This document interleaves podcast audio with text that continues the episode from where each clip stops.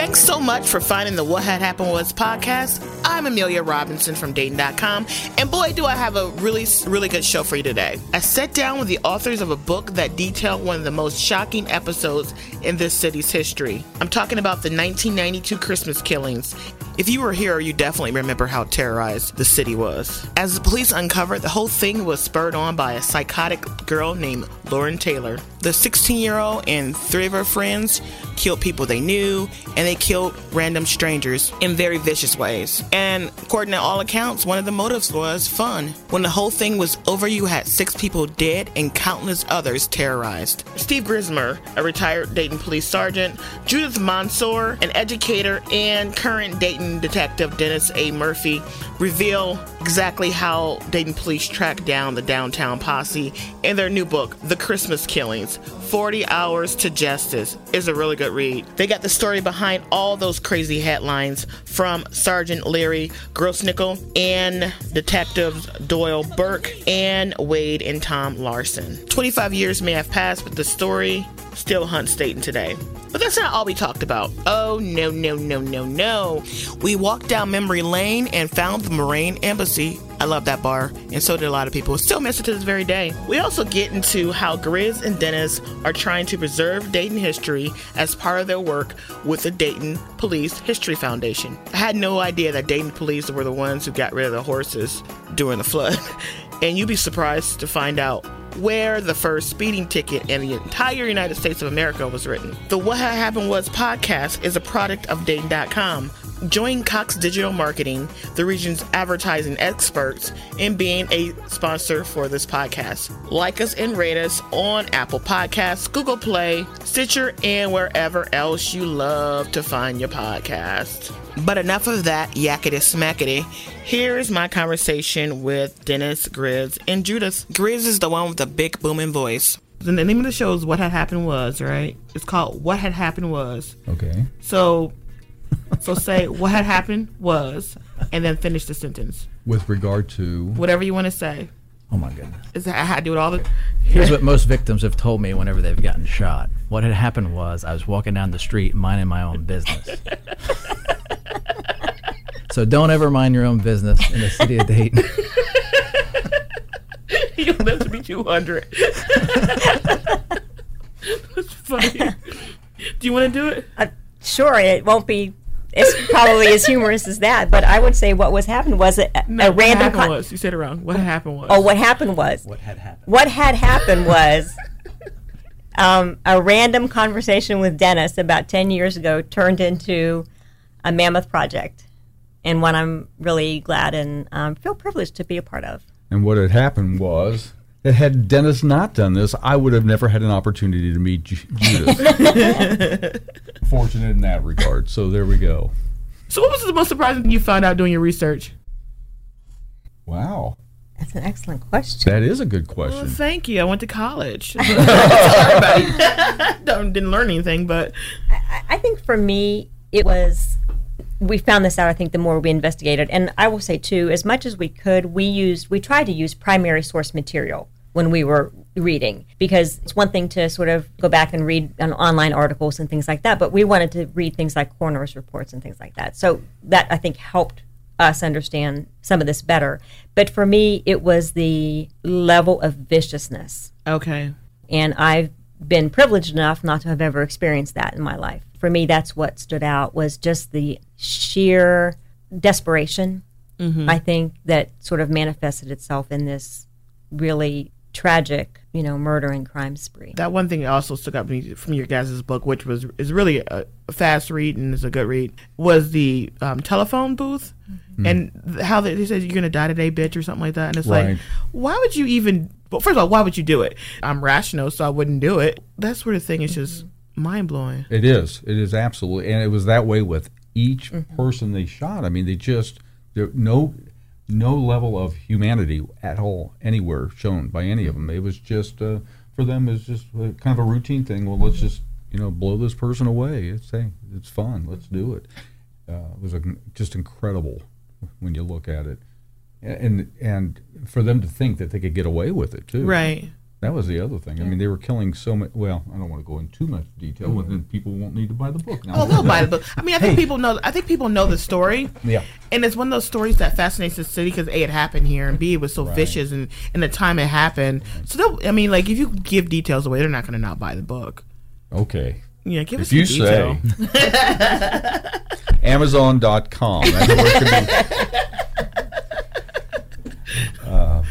But the other thing is we try to lay this out. When you read the book, Amelia, you notice that we had the time counting up to the 48 hours. You know, as if you could see it rolling on a screen, on a television screen in a documentary. But we try to unfold the book in the way that the detective saw it too. We start with the Danita Gillette murder at the phone booth, like you say, and that starts the timeline. If you look through the book, you'll realize that you don't see the suspects, the killers' faces until the detective saw their faces. Oh, okay. You know, so we try to unfold it in the way that they would see it, and we try to we let the reader have an understanding of the circumstances that they were facing at the time that they faced it. So, the first murder just seemed like a random robbery murder, and then the second murder didn't really seem to be connected. But now you have two in a short period of time. Then you have a third murder, and all of a sudden the detectives are starting to realize, hey, there's this young, very young teenage girl that was seen running from the first scene. Okay. You remember reading this in the book? Was running from the first scene and was involved in the shooting at the second scene, and all of a sudden it's, how odd is that?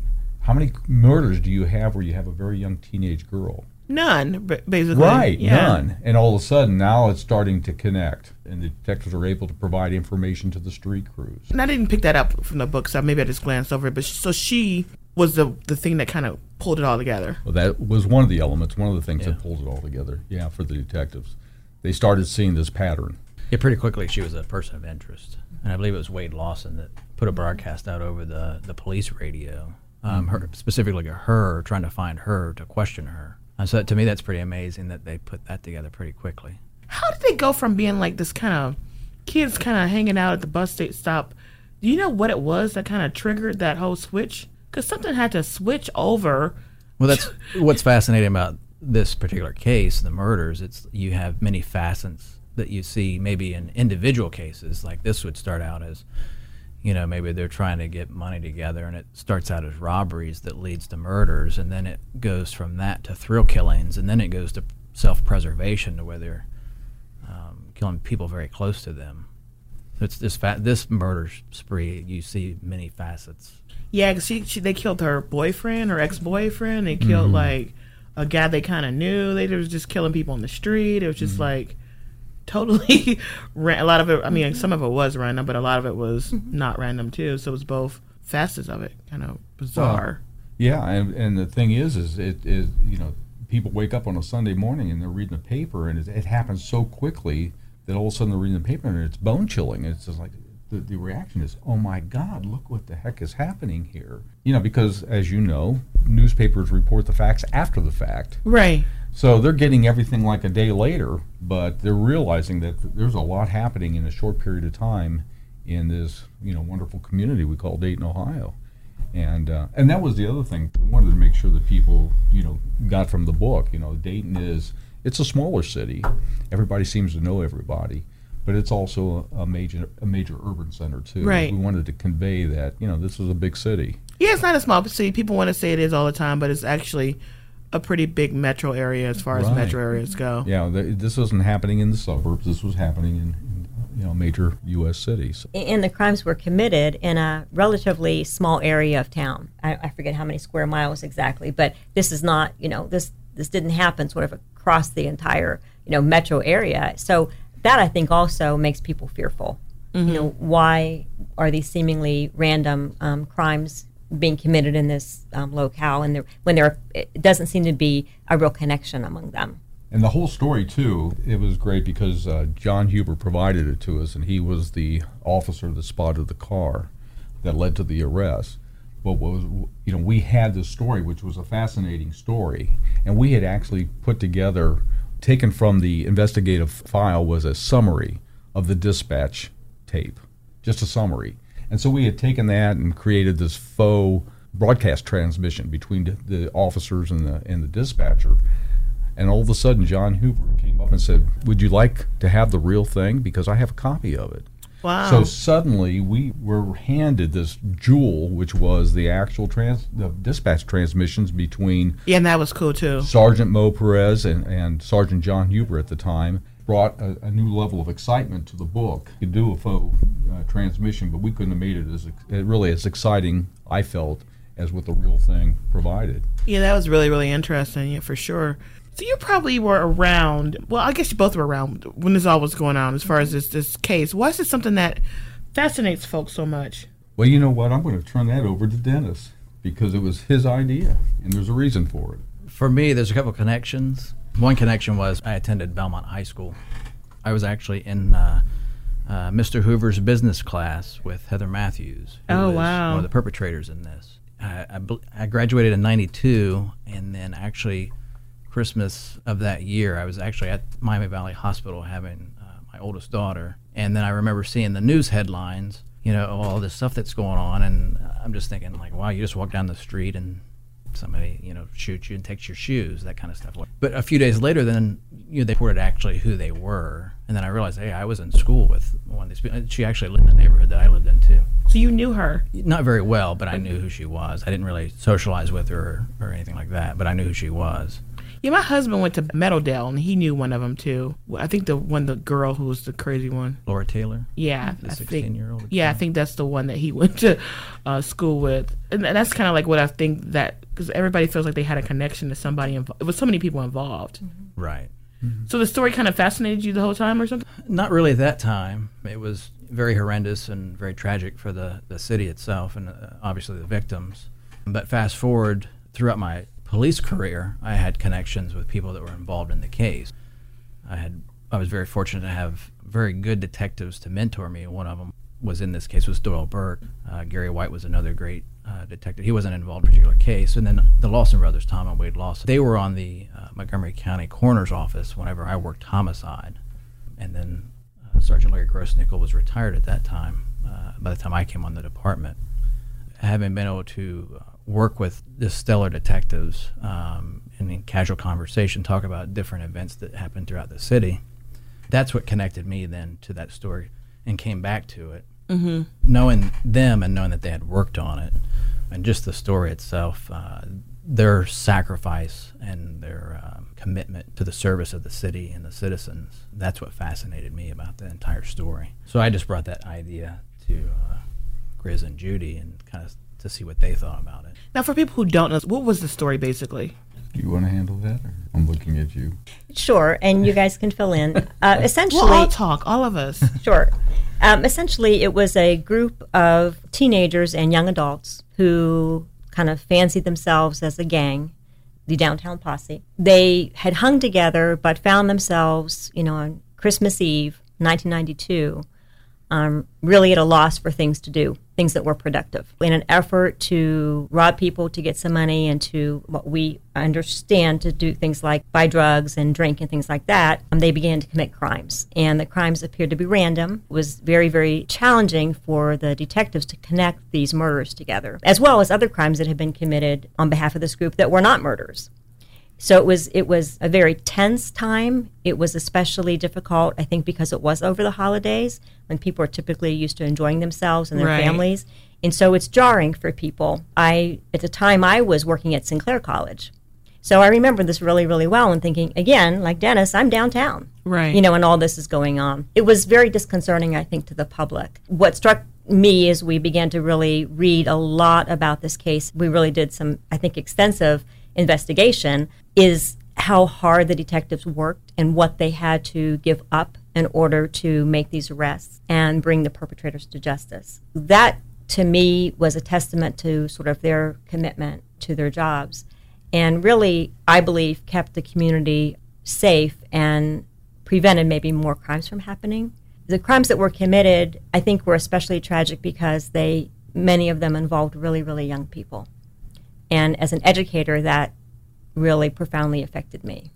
Well, the one girl, she was pregnant. Well, she had a young baby, 2-year-old or something, right? The one they shot at the the payphone. Yes. Right. Yeah, she was trying to get her life together and doing the right thing. Yeah. So do you remember all this happening, or did it came right back? I do remember, absolutely. Mm-hmm. Now, not this level of detail, because there was a lot of stuff I think we found out as we began reading and looking at reports and things like that. But absolutely, I definitely remember it happening. And we spent well over 2 years going through documents and just everything we could find about the case.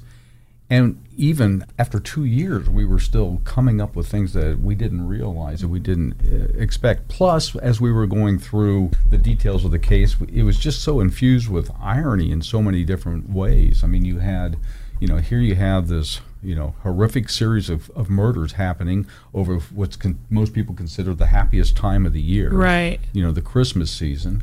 I was struck when we were just doing some research how, and I know you guys may laugh at me about this, but how nice the weather was that week. It was in the upper 40s. Really? And it was sunny. And then all of a sudden when Christmas Eve hit, all of a sudden the temperature started dropping. It became overcast. It became cold. It became a typical winter. But as each day passed, and of course all these crimes happened within a, well, of course our book is The Christmas Killings, 40 Hours to Justice. Basically, from the time the detectives first became aware of the first crime until the arrests were made, it was a 40-hour period of time, touched on 3 days. But the weather had changed to the point that it was the most frigid day of the year on the last day of this spree. And then, when it was over with, all of a sudden the weather changed again. Oh, that's weird. And it is. And so it became sunny again. Wow. Yeah, so... and that's like one of the most... Is that the most unusual thing you found? Yeah, well, that... I mean, as far as the weather was... I mean, that just... I just looked at that and I thought, wow, that's so symbolic of what was happening. But there was other things. Of course, the other irony, Dennis mentioned a couple already. I mean, the fact that his wife had their child on Christmas Eve, was it? Yeah. On Christmas Eve. And he went to school with one of the suspects. I always thought, and I don't want to get into this level of detail in the book, but I mean, there was a point where there's this juxtaposition between the gang going to a graveyard. Yes, that was strange. And then ending up in a gravel yard. And you'd have to read the book to find out what that's about. But I mean, just these little things just kept popping up. Mm-hmm. Yeah, Marvellus, he was the main guy, right? Actually, the girl, Laura. I think our belief is that Laura really instigated a lot of it. Not taking any way, I mean, Keene was willing. I think it was Detective Wade Lawson said he was willing, and he did a lot. And obviously he was prosecuted, convicted, and was put to death for that crime. But she was behind. And I think that was another irony for us. She was the youngest member of the gang, so she's 15, 16 years old, and petite. Right. What's the likelihood of someone, of sort of that age, that stature, committing horrendous crimes? Yeah. One of the most chilling things I saw was the thing about the convenience store where the older gentleman gave her money for, like, pop or something like that. Right. And then moments later, she, like, is involved in this shootout. Mm-hmm. He escaped harm, but still, like, this guy just gave you money. Right. I think she needed a nickel, if I remember right. Yeah, she needed a nickel, and he gave her a nickel. Because she was a sweet little girl. Yeah, but she was like this little she was the shark devil. And yeah. Right. Could you ever get to why she was so wicked? I know she had a hard life, right? There had to be a reason why. You don't want to think that a young kid could be evil like that for no reason. But we didn't really go into that aspect. First of all, the whole reason for the book, we originally and still hope to have this turned into a documentary at some point. And that was our primary objective, was to write a script for a documentary. It just so happened that our editor moved to Louisville and went away from us, and so we haven't been able to do it. But we decided to take what we wrote and put it in book format. When we were writing this, we were really not going into the level of detail that you might find in a lot of other books. As you know, with news organization, when you're writing for a newscast, you can't give all of the detail you'd like to give. So you have to basically compress everything and get as much information as you can in a very short period. So that's what we were trying to convey with the book, was that it's basically a documentary script. We always kept coming back to the same thing over and over again, that our focus and this was Dennis's mandate, the focus needs to be on the detectives and the work of the detectives. So whenever we would start moving in another direction, we would always come back and focus on the detectives and focus on the police. So you didn't want to focus on the criminal so much. Right. Yeah. Why did you want to do that, Dennis?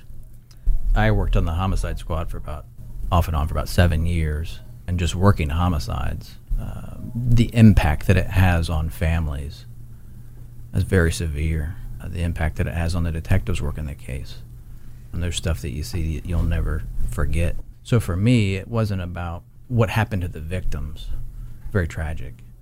And it definitely wasn't about the suspects. We don't want to give them any airtime when they don't deserve it. What they done was wrong. So for me, it was the detectives that worked day and night to apprehend them. It was their commitment to the citizens of Dayton. To me, that was the focus. Now, talk to me about that. You mentioned that a couple times, how like they sacrifice. What kind of stuff did they sacrifice? Like, what did they have to? Well, okay, just as an example, the routine of a homicide detective. Most people work a 40-hour work week. You may come in and you might work 9 to 5 or 8 to 4, whatever it is. And we're scheduled to work that as a homicide detective. You spend a lot of days in court.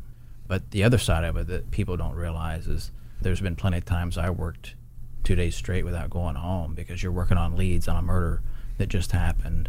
So you don't have the luxury of going home when you want to. You're constantly listening for the phone to ring, and you have to respond, whether it's the middle of the night, whether it's the middle of church, whether it's the middle of a school event your kids are involved in. And that's just the level of commitment that you have as a homicide detective. So I just wanted to showcase that with these detectives, you know. And Doyle Burke worked homicide for 22 years. Right. Tom and Wade Lawson probably worked for about 13 years. To me, that's a huge sacrifice because it's not your life anymore. It's you're always on the phone, you're always in court, you're always out, you know, beating the pavement trying to find the next witness or the next evidence clue, whatever it is, to help solve the case, to bring justice and to bring closure for the family. Right. And this was really an extreme example of that too, because now you're having all these shootings happening in a very short period of time. And in the homicide unit, it's only made up of a sergeant and 4 detectives. It's not a large. Is that all? Yeah. Well, not back then. Is that still what it is? No, then? At that time it was. Okay. Okay. It's just it's a very small unit. Now you're having these crimes being committed, one right after the other, and they're not happening, you know, during daytime hours. So they're working their daytime shift, and then they're being called out in the early or in the evening, and then they're working into the early morning hours, and then they have to turn around and be right back at roll call again the next day. And they're doing that over the holidays. It's Christmas Eve. Which I think a Friday, and Christmas Day, mm-hmm. and the day after Christmas, which was a Sunday. They're almost working 48 hours in a row, maybe longer, 72 hours in a row, whatever it is. I mean, they're just working constantly while, quite frankly, everybody else is off. I mean, other right. people that are working at the safety building or working for the courts or working wherever, they're off spending time with their family. They're not. We wanted to kind of showcase that this is part of the sacrifice of police officers and trying to do their best to keep a community safe, especially when you have a murder spree going on, which, by the way, they didn't realize at first.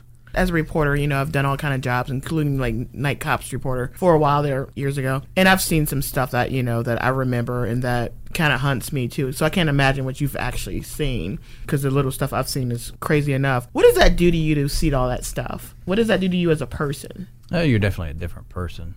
Once you become a police officer, you're a different person because the beat cop sees all this stuff too. Uh-huh. And obviously it's an inherently dangerous job. And then you see the effects of what violence does to other people. Very sad and unfortunate. So yeah, it affects you.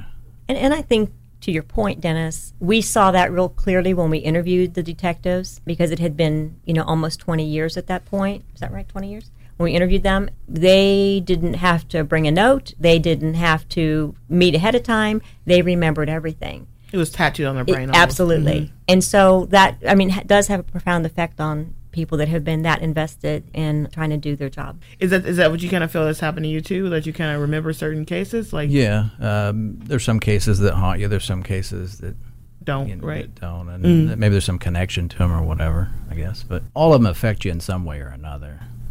Whether you admit it or not, they all do. And obviously we have a job to do, so you kind of push it aside and you continue working. I mean, anybody that's involved in emergency services, whether it's, you know, the nurses, medics, being combat, you see a lot of things that you might be, even as a beat officer, you might be responding to somebody's worst nightmare, but it's their only worst nightmare that they've experienced in their life, and very tragic and to them, but you're experiencing this throughout your tours of duty. So it's cumulative, repetitive stress. Right, right. And so when you respond to these things, you actually take a position where you're almost detached from it. If you emotionally connect with what's really happening, you're not going to be able to get the job done. Right. So a lot of people think that, you know, they'll see it and say, "Oh, that police officer was so uncaring." Well, they're not uncaring. It's just they have to detach in order to do the job that they need to do to solve the crime. We call it being professional. That's just part of being a police officer, working in law enforcement. And like Dennis said, it's the same way with, you know, nursing and medics. And people in those professions as well. Yeah, I would say the same thing with journalists too, because definitely I don't remember half the stuff I've done, and people come up and say, "You interview me when this tragedy, whatever happened," and I don't know who the heck they are, frankly, because you just kind of compartmentalize it and you dump stuff out of your brain. If you kind of have to do that, or you'll just implode sometimes. Yeah. Well, I know that you and I have met each other a couple of times at the embassy downtown, and you must have really detached because you just looked at me like, "Who is this guy?" That because you know what it is. It's because you don't. You see, what had happened was, how in the heck am I going to talk my way out of not knowing people that I know? We'll see. The What Had Happened Was podcast is a product of Cox Digital Marketing. Let this trusted and reliable advertising leader find solutions for your digital need. And be sure to check out the latest addition to the CMGO podcast family, Dayton Daily News investigative reporter Josh Swaggart's new podcast, The Path Forward, Dayton Schools, is out there.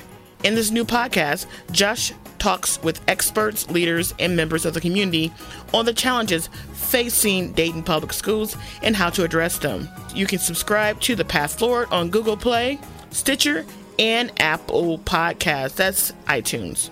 Okay, well, we're going back to find out how I get out of this whole smammity-bammity. Because, it's because it's situational, too. Yeah. You probably weren't in a uniform when I saw you, but you might have been dressed up like a cop, right? Mm-hmm. So if I see you and you're just dressed in normal clothes, I'm like, I know you, but it's takes me a minute because it's situational. I do that. I used to do that to people all the time when I worked in Greene County. Oh, there you go. I would see them in the grocery store and I'd be like, hi. Yeah. Yeah. Mm-hmm. Now, did you film or I can't remember. Did you film it or did you record it at the embassy? We filmed it. Why'd you want to do it at the embassy? I miss the embassy. Let's just talk about the embassy for the next 30 minutes. That was a great place. Yeah, it really was. How do you pronounce Tommy and Jimmy and Bill X's last name? Because I can never pronounce it, but God love him. Yeah. But Tommy just passed too, didn't he? He just passed away, yeah. The three Greek brothers running a... That was that part of that urban element, that you have these three brothers from Greece that own a saloon downtown and a restaurant. We know it's a restaurant. That brings in these people like court officials, newspaper reporters, because the embassy, as you know, was right next door to the Dayton Daily News downtown. Right. And, of course, police officers. And, of course, you go there to unwind. It's a place to unwind. Police work is pressing, and sometimes you just have to get it out of your system, and that was a wonderful place to do it, and it was a home for all of us. So... Dennis came up with the idea of using the embassy. I wish I could lay claim to that but I can't. Dennis came up with the idea and Tommy X said sure. Yeah, it was a special place. We considered it our bar. You guys considered it your bar or whatever, restaurant, whatever. But it was a place you can go where you can just chill and hang out. Right. And I don't think we don't have one of those now, which just makes me sad. Right. I mean, I know people, we all miss it, yeah. Yeah. Let's bring it back. We should bring it back. Oh my God. We should, yeah. What was the name of the building? Not the Schindler building. What was, I can't remember. It was something with an S. Yeah. I'll put it in there when I do the editing. Okay, yeah, you do that. You'd be like, was it? The Schindler building. Yeah. Yeah, so the building's not there anymore. Thank God they finally filled in the hole. It looked like the middle of downtown Dayton had a bomb that hit it. Yeah, and the building, it looked like somebody punched the Dayton Daily News building in the face. Yeah, so right. But That's another podcast. Yeah, really. That had been the hangout for cops. Well, it had been open since '69, and I know from the mid-'70s on, it had been the hangout. We used to have our policeman ball dinners. The executive board would have their dinners there before the policeman's ball every single year. It just was, you know, retirement parties. Mm-hmm. The same thing with the Dayton Daily News. You know, we had all our union parties, there, retirement parties, everything at the Moraine. It was just, it was the place, and everybody got to know each other, you know, from other occupations. Mm-hmm.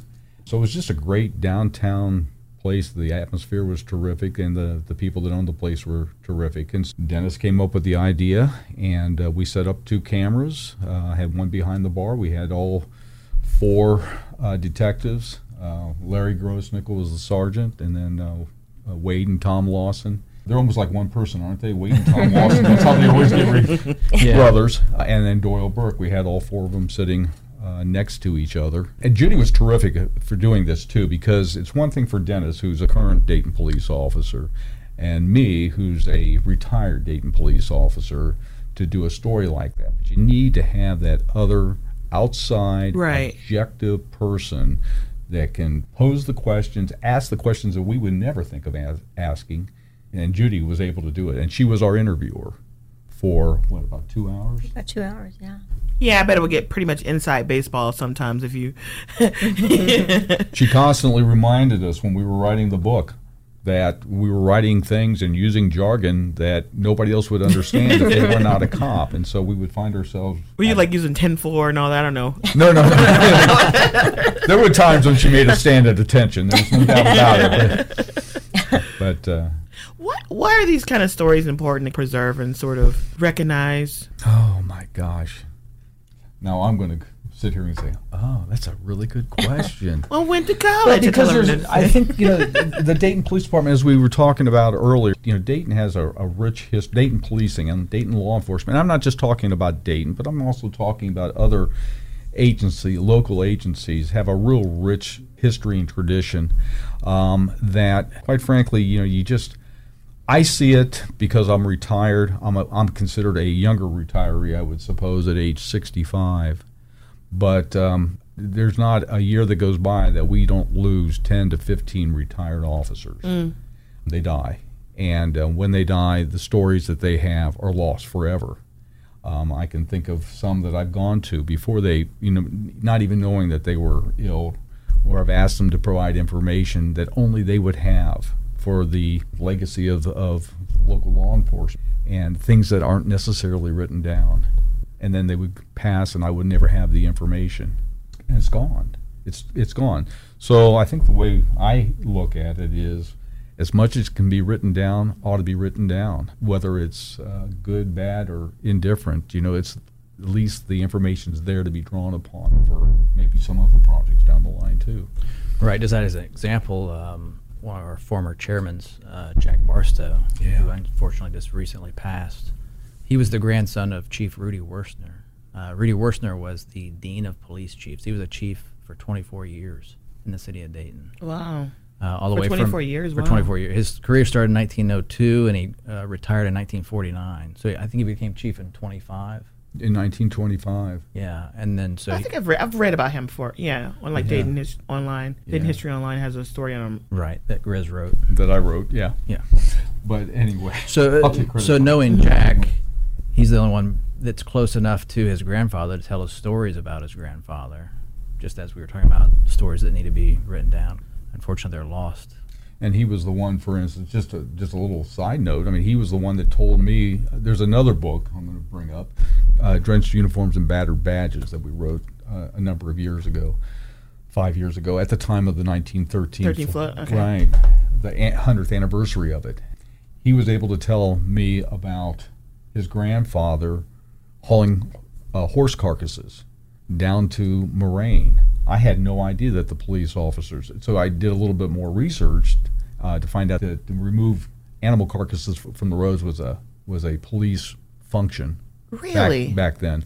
And so, but that made it ever more real, because he told me about how his grandfather worked for almost an entire week, you know, doing all kinds of things during the 1913 flood, but one of the duties he had was in West Dayton, hauling horse carcasses out to Moraine. You know, that would be like... And you would never know that, because it's not written down anywhere else. You know, the 1913 flood is like such a rich, like, so many different cool stories from his, you know, people who like history came from that flood. And the way it changed the city is just like unbelievable. Like all the different lives it touched. Right. That would be a cool movie too one day for somebody to do, other than like a documentary or something like that. Well, what are some of the first that the police department's done here? Grizz will have to back me up on this, but the first speeding ticket was written in Dayton, Ohio. Get out of here. Not Oakwood, Ohio. Dayton, Ohio? Dayton, Ohio. That's a little... the first two-way radio in the entire police fleet was here in Dayton, Ohio. I believe it was at 1938. It was actually 1940, and it was right before Franklin Roosevelt came to town, a campaign swing. And then we were the first... You're doing such a good job of talking about Dayton first. Sorry. Dayton Police first, I thought I'd let you go. Well, also, we were the first to have...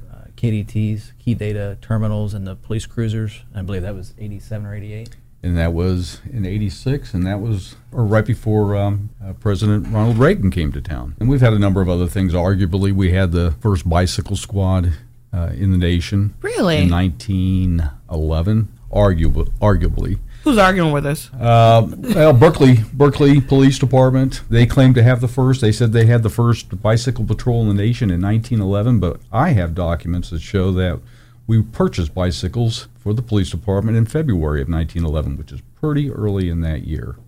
Yeah, take that, Berkeley, right? Right, and I even sent something to Berkeley asking them to give me the date that they instituted bike patrol. You sent a note to them says, "Give me the date." Yeah. Oh, absolutely. And they never replied. So cowards. Yeah. And there's just been all kinds of other first or interesting things about Dayton, going back to 1933 with the arrest of John Dillinger here. Mm-hmm. And, of course, in 1946, the career of George Bugs Moran ended in Dayton, Ohio, with his prosecution for a $10,000 holdup. The prosecution was by Matt Heck Sr., the father of our current prosecutor. Is that right? That's right. I'm going to say the name wrong. The Dayton Police Federation. No, Dayton Police History Foundation? Yes. There you go. I told you I was going to say it wrong. Yeah. How long has that been around? Oh, Dennis, let's see. It actually was chartered on January 1st of 2010. Okay. And that was an outgrowth of the exhibit that Dennis was talking about in 2008 at Carillon Park. It was such a popular exhibit, but all the items that were there at the Dickey Transportation Center, which is one of their galleries, one of their buildings there, you know, they were all dispersed. They went back to the people that owned them, and people thought it was a shame that all these items of incredible history had basically left the central location. Beginning right after that, we started talking about developing an organization that would do its best to preserve Dayton police history and try to re-centralize a lot of the artifacts. And, of course, Carillon Park is the natural place. So then on January 1st, 2010, our organization was chartered by the state of Ohio. Now, are you guys at Carillon Park, or is it... Is it in basements, or where's the stuff? Well, originally it was all in the... we had the exhibit, which was a 6-month exhibit at the Dickey Transportation Center, which it was the largest facility that they had there for temporary exhibits. That's where all the neat streetcars and the old RTA bus and all these vehicles are at. But after 6 months, it came down. So when it all ended... Wright State University, the Dayton Police Department, individual collectors all took those items back. We're in discussions with Brady Kress at Carillon Park to get a facility there, but of course it's going to cost money, and we're always looking for donations. Plug, plug, plug, right? Plug, yeah. www.daytonpolicehistory.org. But anyway, we're looking for support. And find you on Twitter and Facebook. And well, we're on Facebook, and we have a website. I'm 65, so I don't know what Twitter is. But we're moving in the direction, and we may have something exciting coming up here in the next month. But it's too early to make any announcements. You sure you just don't want to announce it right here for the What Happened Was podcast fans? No, going to have to wait. But for people that love history, they'll love this. Now, what do you guys want people to take away from this book? Oh my gosh, Personally, I would like them to have a better understanding anyway, if not an appreciation for the kind of work that not only the investigators, and they're the four featured people, the four detectives I've named, but the the work that's done by others in law enforcement. I mean, we have Mo Perez, who's a sergeant and was the dispatch sergeant, the role that he played solving this crime spree, and the uniform officers, which of course Sergeant John Huber was. So just to have a better understanding of the work that police officers do on a day-to-day basis. This is a day-to-day. I mean, it's a very unusual crime, and there's no doubt about it, but officers every single day deal with these. Homicide detectives deal with murders throughout the year. I think that's what I'd like to come out of it. And one thing I was always curious about, do you think they did it intentionally around Christmas? Well, I don't know. I think Christmas just happened. It's the time when you want to buy things, get things. Okay. You know, it's the gift-giving time of year and the gift-receiving time of year, and they were into receiving gifts, and I just think that it just began simply with them wanting money. They wanted to be able to buy alcohol, drugs, right. What have you. They wanted new tennis shoes, obviously. So when I say obviously, it's because that was one of the items that was taken. And I think basically they had an uncaring attitude against with other people, and so it started out, as Dennis said, with committing robberies, and then because they didn't care, they started murdering just because it was fun. And then all of a sudden it became something where they almost challenged each other, and then it got to the point where they had to do it, they thought they had to do it to, you know, keep from getting caught. So it just evolved. What are you guys working on next? Because you can't just write two books together, right? Well, we'd like to get the documentary done. Okay. That's what we'd like to do. That's the main goal, is to hopefully, you know, we were contacted by a production company out of Maryland that wanted to do something on this story, and they are putting together a little docudrama about this story for a series that they do on a cable network. When they talked to me and we had a discussion, they weren't going to portray it the way we want it portrayed. Okay. We want a documentary that mirrors the book. And they have another angle, so you know, more sensationalized, more right. Like about and so that. We, you know, we wish them the best, and we hope it turns out to be a really good documentary. But we want to see something that absolutely reflects the book as we wrote it, and that's the next objective there. And we've got great video interview of all the detectives, about an hour and a half interview, great footage that we can use, you know, to further this. We've discussed other projects in the future, but that's later. But this is the one you're going to focus on? Yeah. I think so right now. Well, hey, thanks a lot, guys. I really appreciate you coming in here and sharing your story with the people who enjoy this podcast and some who don't. So, whatever. We don't care. We'll take them all. Okay. Thanks. Thank you. Thank you very much. All right. Thanks. You're going to want to get this book, seriously. It's really good. You can find The Christmas Killings, 40 Hours to Justice on Amazon. Thanks a lot for listening to the What Had Happened Was podcast. See you later, alligators. Bye-bye, crocodiles.